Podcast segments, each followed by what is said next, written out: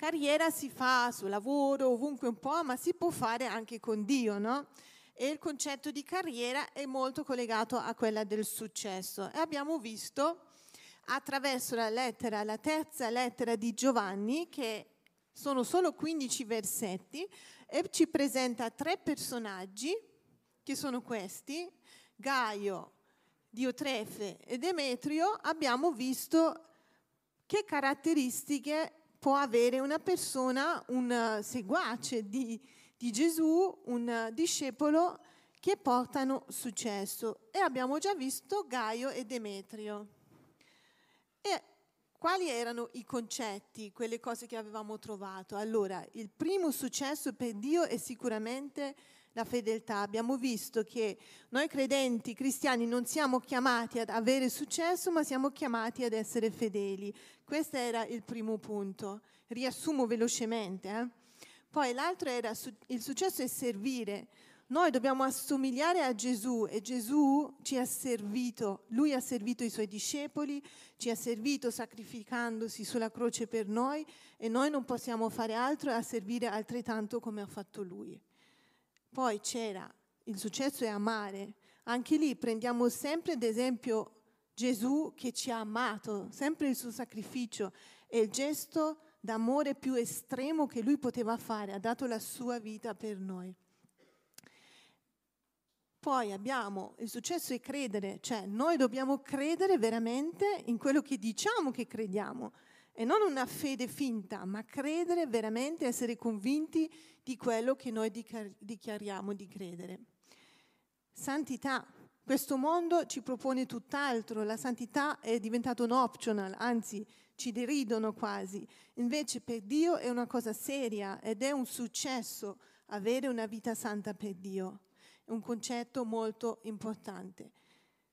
Poi avevamo visto il successo è anche pregare. Pregare perché Gesù pregava, pregare perché la preghiera può smuovere, può far manifestare la potenza di Dio anche nella Chiesa e soprattutto quando preghiamo ci mettiamo sotto la luce di Dio e Lui può imprimere la sua volontà in noi. Diventiamo sempre più simili a Lui, la nostra vita è molto più incisiva quando abbiamo una vita di preghiera.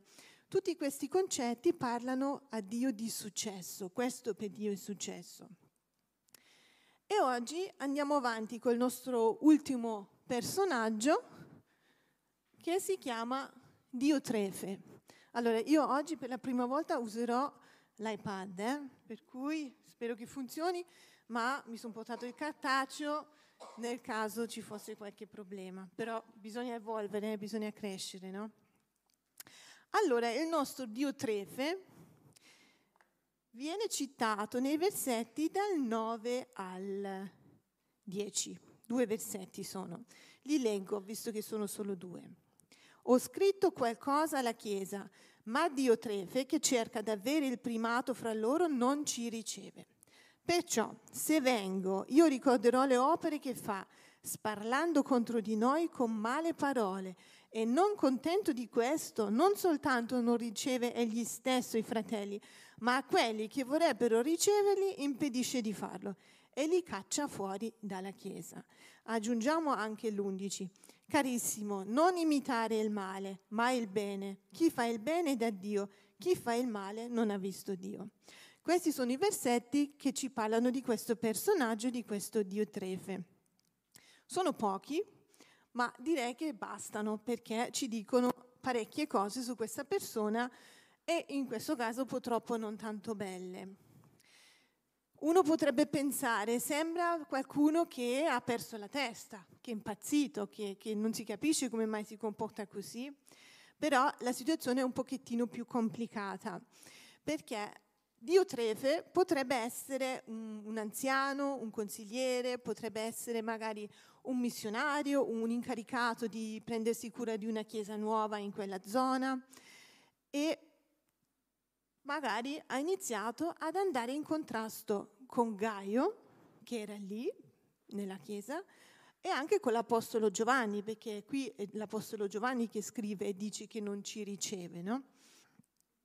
Sembra quasi che lui vuole staccarsi e portarsi via magari delle persone. Quindi vediamo nel versetto 9 dice chiaramente che vuole avere il primato. Cosa significa voler avere il primato? Vuole essere al primo posto, vuole essere la persona più importante magari nella Chiesa. E questo significa anche che probabilmente aveva un concetto un po' troppo alto di sé, non un concetto sobrio come ci insegna la Bibbia di avere. E chi ha la Bibbia con sé può aprire nella lettera ai Romani, al capitolo 12, che c'è il versetto 16, la seconda parte, che dice proprio questo. Non aspirate alle cose alte, ma lasciatevi attrarre dalle umili. Mm? E conosciuto, ve la rileggo perché non l'ho messa. Non aspirate alle cose alte, ma lasciatevi attrarre dalle umili. Questa frase cosa dice? Dice tutto il contrario di quello che il mondo ci insegna, no?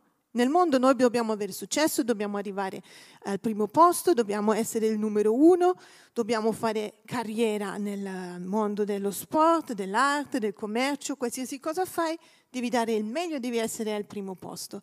Invece questa frase sembra invece il contrario, dire il contrario. E non c'è proprio nessuno che ci dice no, non avere successo, no? nel mondo questo non succede.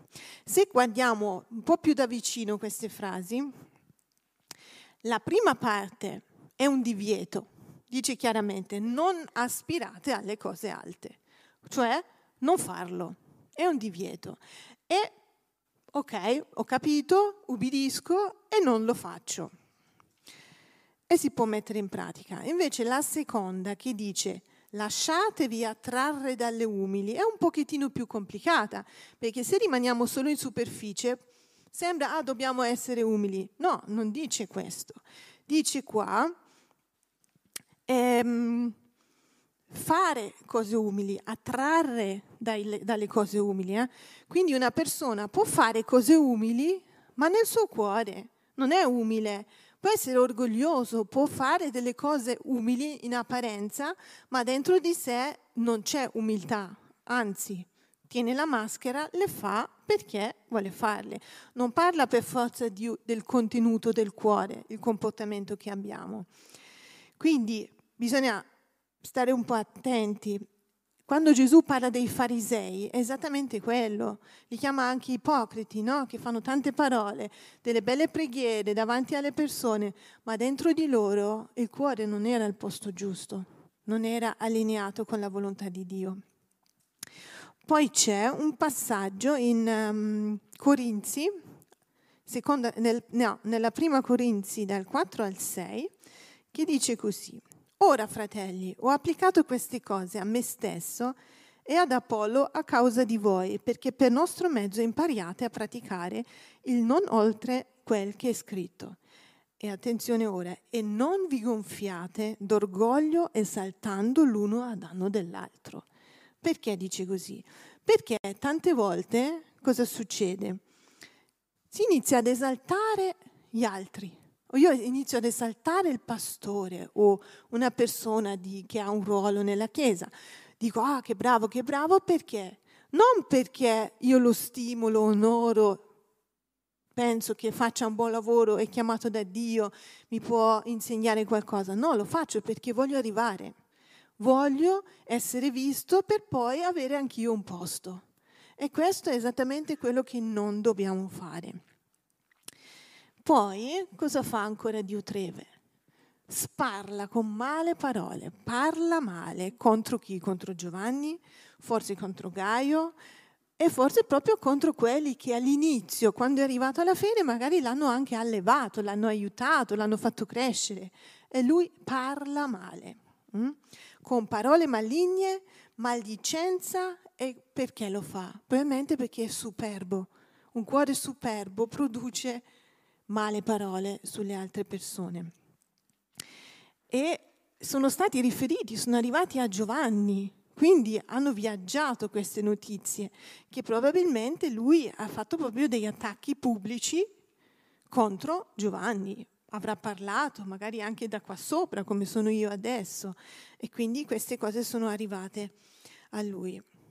Poi come si comportava a livello pratico, cosa faceva? Non riceva i ministri, non riceve i ministri e non li voleva. Dice proprio, Dio Treve non riceveva i fratelli. Perché? Perché non eh, era diventato troppo intelligente, non aveva più bisogno di nessuno che lo insegnava? Che, perché? Non si sa, non si capisce che cosa aveva per la testa. O magari era invidioso. Questi qua arrivavano, tutti li salutavano, gli davano attenzioni e lui magari rimaneva in disparte e non lo voleva. Il fatto sta che non li voleva ricevere. Quindi gli manca, è mancanza proprio di umiltà quando inizia a comportarti e a parlare in questa maniera. Poi cosa faceva? Non solo non li riceveva, ma impedisce agli altri di riceverli e li caccia fuori dalla Chiesa. Quindi va anche oltre, non solo lui fa il male, vuole anche che gli altri seguano il suo cattivo esempio. Mm? E questo è un comportamento che scandalizza, soprattutto i nuovi. Come lo spieghi a una persona che si è appena avvicinato quando c'è qualcuno in mezzo che si comporta in questa maniera? È una brutta testimonianza, può fare veramente danno anche nella Chiesa di oggi. Per cui dobbiamo veramente vegliare e vedere e riconoscere certi comportamenti ed aiutare quelle persone a non andare avanti, a non continuare a comportarsi in questa maniera. E, ehm, quindi questa, la persona di Dio Trefe cosa ci fa vedere? Che un'altra area di successo per Dio è sicuramente legata all'attitudine, al nostro atteggiamento. Quindi l'attitudine giusta, in questo caso ovviamente, è un successo per Dio, sapersi comportare.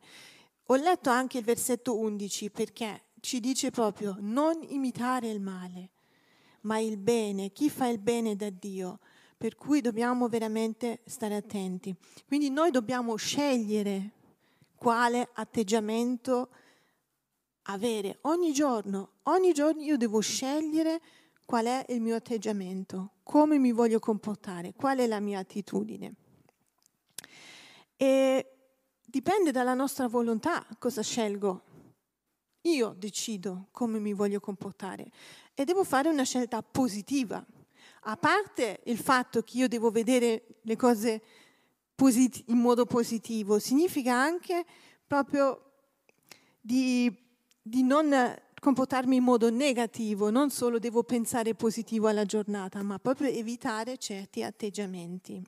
Come? Quali? Ora vediamo un po' meglio quali atteggiamenti si nascondono dietro a quel comportamento che abbiamo letto di Dio Trefe. Ci può essere, per esempio, l'invidia, la gelosia, la vanità o anche la troppa ambizione. Ed è il prossimo punto che vogliamo vedere insieme. L'ambizione. Allora, l'ambizione è una parola che deriva dal latino e vuol dire andare in giro. Fin qui tutto bene. Però si va a giro con una, uno scopo, perché si vuole ottenere qualche cosa. Si vuole ottenere, per esempio, i consensi. Quello è, fa parte di una persona ambiziosa che cerca consensi. Ma significa anche che è un desiderio esasperato che a volte raggiunge forme ossessive. Ok? Una certa ambizione è sana, bisogna essere, cercare di imparare, di migliorarsi, di lavorare, assolutamente sì, ma non bisogna mai arrivare a quelle forme ossessive che il cervello, i pensieri vanno sempre là, perché che cosa si vuole ottenere? Si vogliono gli onori, vogliamo essere onorati, vogliamo essere qualcuno, no? Vogliamo avere i titoli. Questo può essere, diventare una cosa che io voglio avere a tutti i costi. I primati, come c'era proprio scritto qui, sono io, io per prima, no? O anche le cariche, possono essere delle responsabilità, delle funzioni. Questo è essere ambiziosi. E abbiamo anche alcuni esempi biblici il primo lo troviamo in Numeri 12, 2 ed è Maria Miriam in ebraico, che è la sorella di Mosè. E vi leggo il versetto. il Signore ha parlato soltanto per mezzo di Mosè? Non ha parlato anche per mezzo nostro? E il Signore lo udì. Cioè, lei era, ovviamente a quel tempo Mosè era colui che guidava il popolo, era il profeta, era colui che portava la parola di Dio, che era connesso con Dio a quel tempo. Invece lei dice, ma il Signore ha parlato soltanto per mezzo di Mosè? non ha parlato anche per mezzo nostro? Questo era un mormorio contro Mosè. E l'importante è che si chiude il versetto che dice e il Signore lo udì. Allora, il nome di Maria, di Miriam, in questo caso significa ribellione o anche amaritudine, è il significato del suo nome. E chi era lei? Allora abbiamo detto che la sorella di Mosè era la primogenita di tre figli e aveva circa 12 anni più di Mosè. E lei, insieme ad Aronne, faceva questo discorso, mormoravano contro Mosè. E questo il Signore l'aveva udito. E quale attitudine si nascondeva dietro a questa, questo mormorio di, di Miriam? Sicuramente c'era un po' di invidia, un po' di gelosia e era motivata che volevano essere anche loro qualcuno, hm? che questo è l'ambizione. E, ed è un dato di fatto che l'ambizione può veramente dividere gli amici migliori. Bisogna stare attenti perché entra in mezzo e ci cerca di farsi, io faccio, come si dice, si, ci si fanno le scarpe, si dice così, mm? e quindi questo può succedere tra gli amici. E Miriam e Mosè, in questo caso sono fratelli, ma probabilmente erano anche in un certo senso amici, è nato un, un attrito. Però prima di questo, questo diciamo, atteggiamento sbagliato di Miriam, che cosa aveva fatto? È stata lei a mettere Mosè nel cesto lì sul fiume, no? E che poi la figlia del faraone l'ha visto. E lei è stata coraggiosa. Se Mosè era piccolino, che stava ancora nella cesta, lei deve aver avuto magari 12 anni, aveva 12 anni più di lui, magari 13. Era una ragazzina proprio piccolina e ha avuto il coraggio a parlare alla principessa, alla figlia del faraone e, e ha trovato il suo favore. E Mosè tanto è che poi è cresciuto lì al palazzo. E quindi questo è stato un atteggiamento positivo e Dio ha visto anche quello, non è che vede solo il negativo, che ascolta solo i mormori, ha visto anche quello di Maria. Poi un'altra cosa che ha fatto era che ha cantato un canto di lode quando avevano attraversato il Mar Rosso col miracolo che Dio aveva aperto le acque. E lei lì ha proprio detto questo, cantate al Signore perché Egli si è sommamente magnificato, Egli ha precipitato in mare il cavallo e chi lo cavalcava. Ha fatto morire tutto l'esercito egiziano che li stava inseguendo. E sicuramente il Signore ha guidato quella cesta dove c'era dentro Mosè, e ha guardato con favore Miriam Maria quando aveva fatto quello e ha ascoltato anche il suo canto, quello di lode. Quindi dobbiamo renderci conto che Dio si ascolta il buono che facciamo e diciamo, ma anche il negativo. Mm? E ora, allora, se lei ha fatto del bene, perché è arrivata alla fine a fare del male, a comportarsi male, ad avere un atteggiamento sbagliato? Perché? Ve lo dico, perché lei ha avuto a fianco suo un esempio di fede autentica e di umiltà, che era Mosè stesso. La Bibbia ci dice in Levitico che Mosè era molto mansueto, più che ogni altro uomo che fosse sulla terra. Quindi lei ha vissuto con lui tutti questi anni, aveva un buon esempio da seguire, da cui imparare e nonostante tutto è caduta nella trappola. Mm? Quindi anche le persone che hanno avuto un bel percorso con Dio, che hanno fatto del bene, non siamo, non siamo come si dice, eh, esenti dalla possibilità di cadere nella trappola. Mm? E poi tante volte noi assomigliamo proprio ai discepoli quando hanno chiesto a Gesù questo, che chi tra loro deve essere il primo. Vi ricordate che c'è questo episodio? E Gesù ha risposto che tutti potevano essere primi, ma non bisognava darsi tanta importanza. Questo era quello che Gesù intendeva, perché lui cosa ha detto esattamente? Chi vuole essere il primo tra voi sia l'ultimo e servitore di tutti. Cioè, possiamo essere tutti primi, possiamo essere tutti importanti, noi siamo tutti importanti per Dio, c'è posto per tutti se tutti stanno al loro posto, il pastore lo dice sempre, ma non dobbiamo darci troppa importanza. Ok? Un altro personaggio ambizioso era Absalom. Chi è Absalom? Era un figlio del re Davide e lui era, sì, vi leggo questo passaggio di 2 Samuele 15 dal 2 al 6. Parla per sé, non dovrò com- commentare molto. Absalom si alzava la mattina presto e si metteva da un lato della via che conduceva alle porte della città. Notate, la mattina presto. Hm? Quando qualcuno aveva un processo e si recava dal re per chiedere giustizia, Absalom lo chiamava e gli chiedeva, di quale città sei? L'altro gli rispondeva, il tuo servo è di tale e tale tribù di Israele. Allora Absalom gli diceva, vedi, la tua causa è buona e giusta, ma non c'è chi sia delegato dal re per sentirti. Poi Absalom aggiungeva, o se facessero me giudice del paese, chiunque avesse un litigio o reclamo verrebbe da me e io gli farei giustizia. Absalom faceva così con tutti gli israeliti che venivano dal re per chiedere giustizia. In questo modo Absalom conquistò il cuore della gente di Israele. Secondo voi era il modo corretto? Che andava lì, si metteva lì, li fermava, li chiedeva e metteva il semino. Io sono quello buono.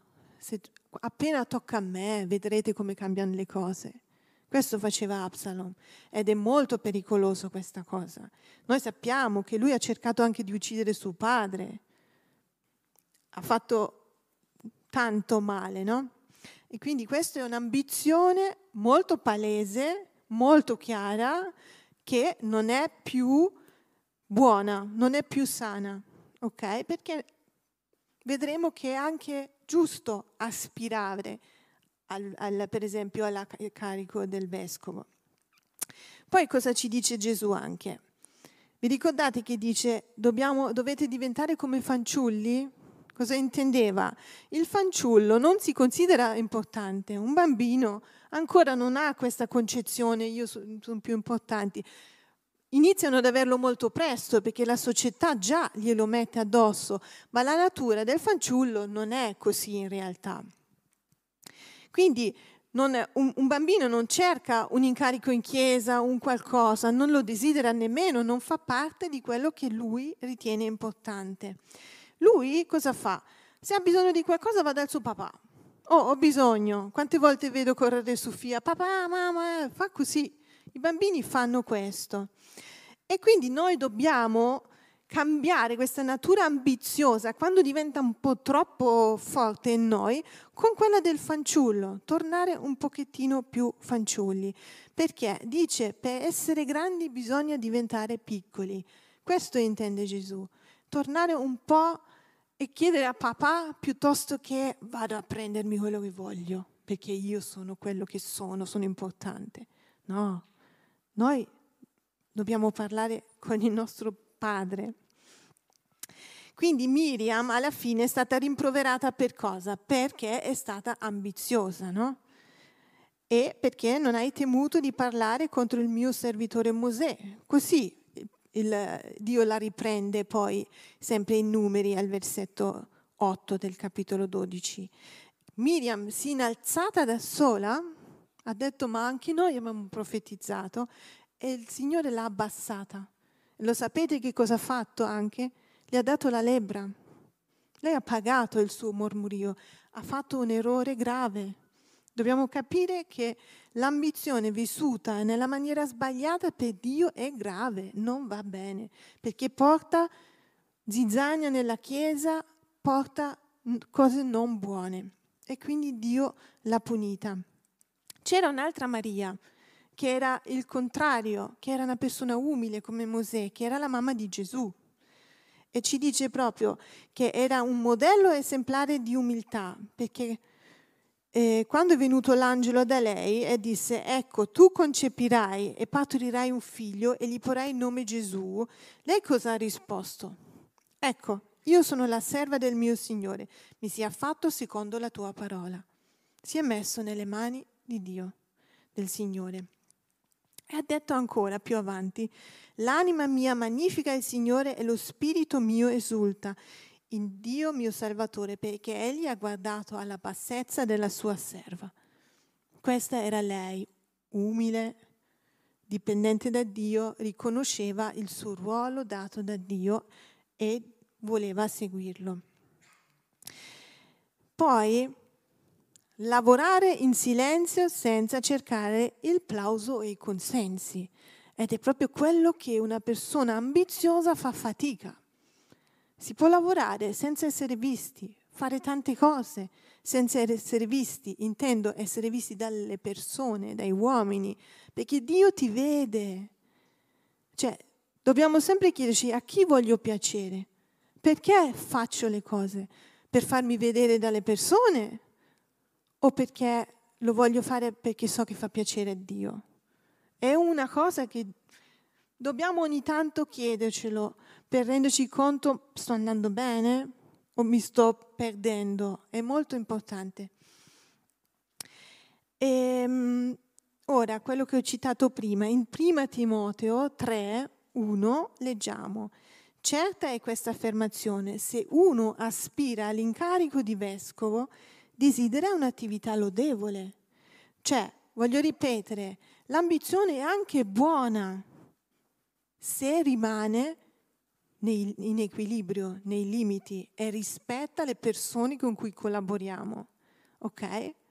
Quindi sì, se tu hai il desiderio di lavorare per Dio, di servirlo in un modo più intenso rispetto a qualcun altro, va bene, non tutti siamo chiamati a fare pastori, però tutti siamo chiamati a servire, per cui ci saranno coloro che vogliono aspirare all'incarico di vescovo, qualcun altro no, però è buono perché comunque servono anche queste persone. Però l'ultima parola su questo, in Matteo 6, dal 5 al 6, leggiamo.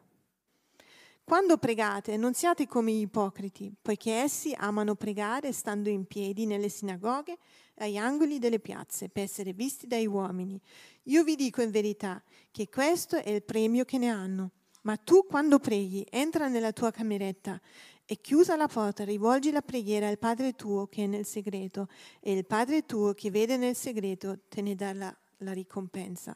Molto famoso questo passaggio, no? Ho notato, per esempio, che dice, io vi dico in verità che questo è il premio che ne hanno. Cioè, quale premio hanno coloro che pregano nelle piazze, nelle sinagoghe? Qual è il premio che hanno? Essere visti. Da chi? Dai uomini.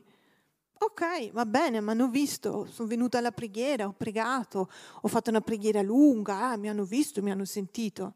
Se voi venite di mercoledì a pregare per questo motivo, no. Mm, ragionate, pensate, mettetevi davanti a Dio. È vero, il premio era che le persone l'hanno visti, ma anche Dio li ha visti. Ma lui li ha visti, li ha visti dentro e non gli è piaciuto li chiama ipocriti e io mi auguro che qui in chiesa non diventiamo mai ipocriti, piuttosto non venire se non vuoi, ma per farti vedere, per far sentire qualcosa, questa non è la motivazione giusta, no. L'ultimo esempio, l'ultimo personaggio, Giosuè, anche lui l'ha combinata. Eh? In numeri 11, dal 26 al 30, Leggiamo questo. Stasera volevo parlarvi un po' della Bibbia perché è importante vedere cosa è successo a dei personaggi biblici, come Dio li ha guidati, li ha corretti, è molto importante. Allora, intanto due uomini l'uno chiamato Eldad e l'altro Medad, erano rimasti nell'accampamento e lo spirito si posò su di loro. Erano fra i settanta, ma non erano usciti ad andare alla tenda e profetizzarono nel campo. Un giovane corse a riferire la cosa a Mosè e disse, Eldad e Medad profetizzano nel campo. Allora Giosuè, figlio di Nun, servo di Mosè fin dalla sua giovinezza, prese a dire, Mosè, signor mio, non glielo permettere. Ma Mosè gli rispose, sei geloso per me? O fossero pure tutti profeti nel popolo del Signore e volesse il Signore mettere su di loro il suo spirito. E Mosè si ritirò nell'accampamento insieme con gli anziani di Israele. Ora, perché Giosuè è corso da Mosè? Perché? Perché per lui era un affronto, un affronto a cosa? Al ruolo spirituale di Mosè. Lui pensava che quei due volevano rubargli il posto. Pensava che questi qua volevano fare un torto a Mosè in un certo senso, no? che non avevano diritto di parlare. Ma ebbe una reazione un po' diversa, cioè Giosuè si aspettava una reazione da Mosè che non ha avuto invece, è rimasto sorpreso e ha fatto un'esperienza, ha imparato una lezione molto importante in quell'occasione. E qual era? Che se Mosè non l'avesse fermato, che cosa? La sua gelosia io la chiamo ministeriale, perché lui difendeva il ministero di Mosè, c'era questa gelosia per no, questa appartiene a Mosè, nessuno lo può toccare, nessuno può rubargli il posto, no? E se quindi non l'avesse fermato, questa gelosia, che in questo caso era nemmeno il suo ministero, era quello di Mosè, quindi era una, era una gelosia per qualcosa che non gli apparteneva nemmeno, in un certo senso era un altruista, era altruista ma era una gelosia nei confronti dell'onore del maestro. E cosa sarebbe successo? Se non ci sarebbe stato lo stop da parte di Mosè, lui sarebbe diventato un uomo meschino, calcolatore. Mm? E una persona così non è adatto al ministero. Cuori del genere non sono adatti al ministero. Cuori meschini, cuori calcolatori, con Dio non funzionano non gli piacciono. Quindi l'errore di Giosuè, che meno male lui ha imparato la lezione, perché noi sappiamo chi è diventato Giosuè poi dopo, no? Eh, fa vedere una delle trappole più mortali, che è proprio la gelosia ministeriale. E non parlo ora solo di ministeri come pastori, profeti, dottori, evangelisti, no. Io parlo di qualsiasi servizio che tu puoi avere, che tu puoi svolgere nella Chiesa, tu puoi cadere nella trappola della gelosia ministeriale del servizio. È un peccato, perché è un peccato, chiamiamolo col suo nome, che può intrappolare anche i credenti maturi. Nessuno è esente nemmeno da quello. Ci si finisce in mezzo quasi senza che ce ne accorgiamo dobbiamo stare veramente attenti. Perché che cos'è che c'è lì in mezzo? Lo vedete? Pesciolino piccolo nella, nel, nella cosa grande, il pesciolino più grande nella cosa piccola. E, eh, non è giusto, no? Eh, è normale che, che abbiamo qualcosa da ridire. E nasce l'invidia. E l'invidia è una cosa veramente che crea problemi. L'invidia spinge molti a provare dispiacere quando gli altri gustano dei vantaggi spirituali, come quel pesciolino piccolo che ha più spazio, più acqua rispetto a quello più grande. Si sentono feriti se qualcuno li supera e sono risentiti quando altri ricevono onori. Questo fa l'invidia. E a che cosa porta questo atteggiamento? A che cosa porta l'invidia? Porta a una malvagia competizione. Ed è, ok, abbiamo detto, l'ambizione buona che noi vogliamo crescere, che vogliamo servire, vogliamo essere utili, assolutamente sì, ma qual è la motivazione? Lo faccio partendo dal fatto lui ha più di me, devo anch'io fare più di, più di quell'altro o lo voglio fare perché lo voglio fare per Dio?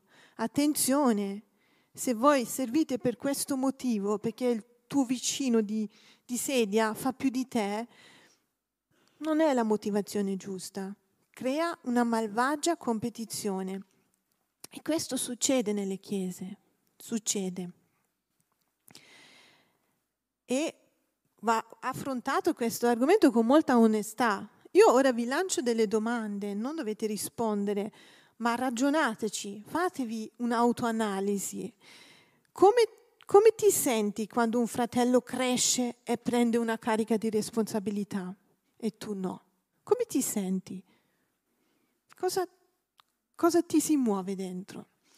Oppure quando viene chiesto a un fratello di tenere uno studio e a te no, come ti senti? Ti senti messo da parte? Ti senti dimenticato? Come ti senti? O gli viene chiesto di prendersi cura di un gruppo e invece a te no.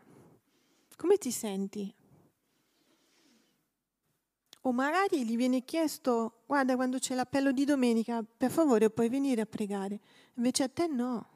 Come ti senti quando succede questo? Che qualcun altro viene chiesto a fare qualcosa e invece a te no. Cosa provi?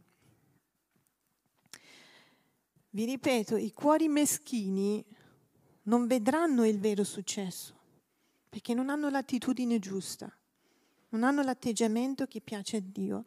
Dio cosa vuole? Eh, vuole che noi siamo servitori amorevoli, trattarci con amore l'un l'altro, invece di denigrarci a vicenda, con gelosia. Questo non è da Dio. Quanto è meglio essere come Mosè. Lui ha detto, o fossero pure tutti profeti nel popolo del Signore, volesse il Signore mettere su di loro il suo spirito. Lui era generoso, è Dio che decide, è Dio che dona, è Dio che fa profetizzare, è Dio che chiama al ministero, è Dio che lo fa. Non dipende da noi e non dobbiamo preoccuparci di avere il nostro pezzettino. Dio dà, ma guarda il cuore. Quindi noi dobbiamo guardare il nostro cuore in primis e poi Dio fa le sue, si, si, muove di conseguenza.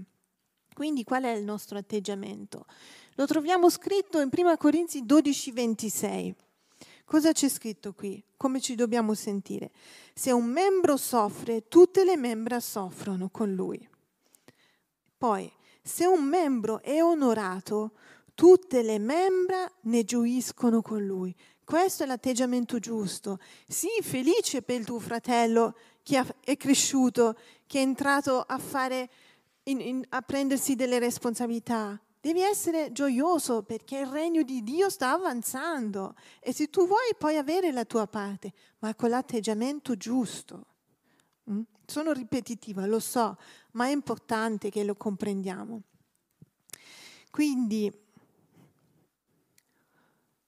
un'attitudine di servizio amorevole senza invidia e gelosia è di per sé un successo. Questo è uno dei successi, non lo so se dico bene o male, ma forse uno dei successi più difficili da raggiungere per alcuni noi, perché non sempre ci accorgiamo che stiamo cadendo in quella trappola. Mm? Ora, in queste tre venerdì io vi ho parlato di sette aree di successo e volevo solo rivederli velocemente. La freccia che porta in alto successo, quindi possiamo fare carriera con Dio, ed erano fedeltà, pregare, santità, servizio, amare, attitudine e credere. Queste sono le aree di successo che Dio vuole vedere realizzato nelle nostre vite. E quali conclusioni possiamo trarre da questo? Allora, Intanto che queste cose non sono legate in nessun modo, per esempio, alla grandezza di una chiesa. Può essere una chiesettina appena nata, con 20 persone, Posso, e può essere una chiesa di successo negli occhi di Dio, perché loro cosa fanno? Pregano, servono, credono in quello che dichiarano, hanno l'attitudine giusta, si amano, vivono una, una, vita santa, sono fedeli e questo è il successo. E questo successo lo puoi avere anche in un servizio che fai in, in chiesa, che magari ancora non porta frutto, appena nato, ma tu puoi essere una persona di successo per Dio anche in un servizio nuovo, appena nato, che non vedi cose importanti succedere all'inizio. Quindi si può trovare il successo in ciò che il mondo definirebbe un fallimento. Perché quando sono presenti queste cose, anche se apparentemente non ti sembra un successo, magari al momento il gruppettino non sta crescendo, non è ancora il momento, magari in, è in corso un lavoro di solidificazione, di creare buone fondamenta. È successo, è un successo anche questo. E io penso che questo è incoraggiante, incoraggiante perché tutti noi, se, se lo realizziamo veramente, il successo per Dio è alla portata di tutti, nessuno escluso. Non è legato a un ministero, a essere pastore, a essere dottore. No, no, non devi essere niente di tutto ciò. Tutti possiamo essere un successo per Dio. Quindi noi dobbiamo semplicemente chiederci dove tro- ci troviamo e imparare a fare la nostra parte e farla bene. E questo con un gran senso di sollievo perché non c'è competizione, io non devo dimostrare niente a nessuno, io devo dare il mio meglio, farlo con il cuore che sa a chi sta servendo e perché lo sta facendo. E poi eh, Dio ti porterà avanti. Ora, noi tendiamo molto a fare questo, a guardare i numeri. Ho accennato, il successo può esserci anche in una chiesa piccolina. Quindi noi alcune volte forse sarebbe bene rinunciare a quantificare il successo, di non valutarlo solo attraverso i numeri, ma di vedere le altre cose che abbiamo appena detto. Ma tant- si usa, allora quanti battesimi abbiamo fatto quest'anno? Il numero ah, ci fa sentire bene, no? Tanti. Certo, è un indicatore che c'è movimento ed è un bene. Non sto dicendo che non non vanno fatte queste considerazioni, vanno fatte, ma non, il successo non è limitato ai numeri, in nessun modo, assolutamente. Magari alcuni dicono membri di chiesa. Ah, se uno non ha più di 50 membri in chiesa non è una chiesa di successo, ma chi te l'ha detto? Magari sono più, più fedeli a Dio, sono vivi, pregano, hanno un ministero diverso, cioè non lo sappiamo noi, non va fatto solo questo ragionamento almeno non dobbiamo ridurre il successo a questo. E allora la domanda, sto incoraggiandovi alla mediocrità in questa maniera? No, ripeto, non intendo quello.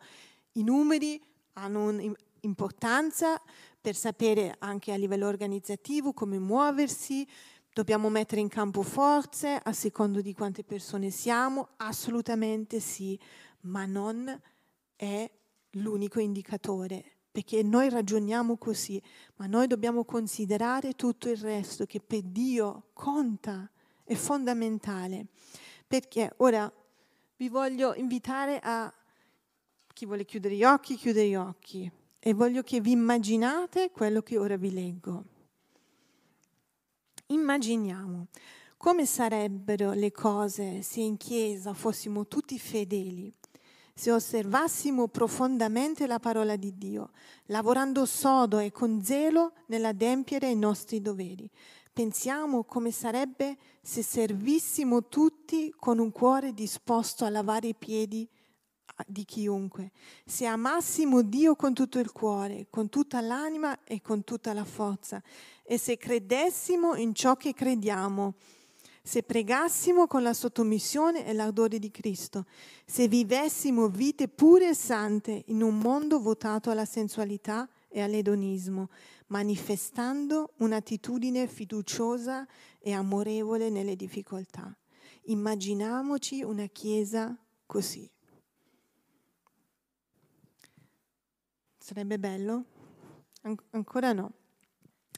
Allora, quindi se questo è mediocr- mediocrità, allora cerchiamola tutti, se questa è la mediocri- mediocrità. Perché per me questo sarebbe veramente un successo. Una chiesa del genere, cosa succede? Ah, no, succede più.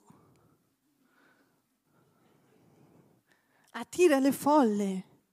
Se c'è veramente un gruppo di persone che vive in questa maniera, la gente arriva, la gente arriva. E quindi io ti chiedo, sei pronto a vivere una vita di successo con Dio? Sei pronto a ricercare tutte queste caratteristiche nella tua vita, di voler essere fedele, servire, amare, essere, avere una vita santa, pregare, un'attitudine giusta? Quindi,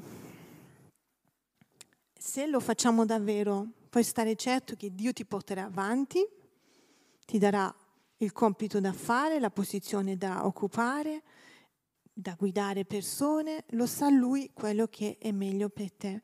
E succederà che tu non te ne rendi nemmeno conto, perché ti ritrovi in un processo di crescita talmente naturale se tu cerchi di vivere in questa maniera che Dio ti spingerà.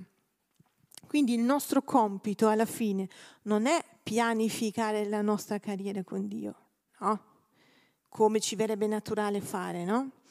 Ma noi dobbiamo arrendere ogni cosa a Lui e servirlo al meglio. Questo è quello che dobbiamo fare, in modo che possiamo sviluppare le caratteristiche di chi? Di Gesù, che ci ha lasciato il suo esempio, che tutte queste caratteristiche li troviamo in Gesù se voi lo analizzate, lo guardate, era tutto ciò di cui abbiamo parlato le ultime tre settimane.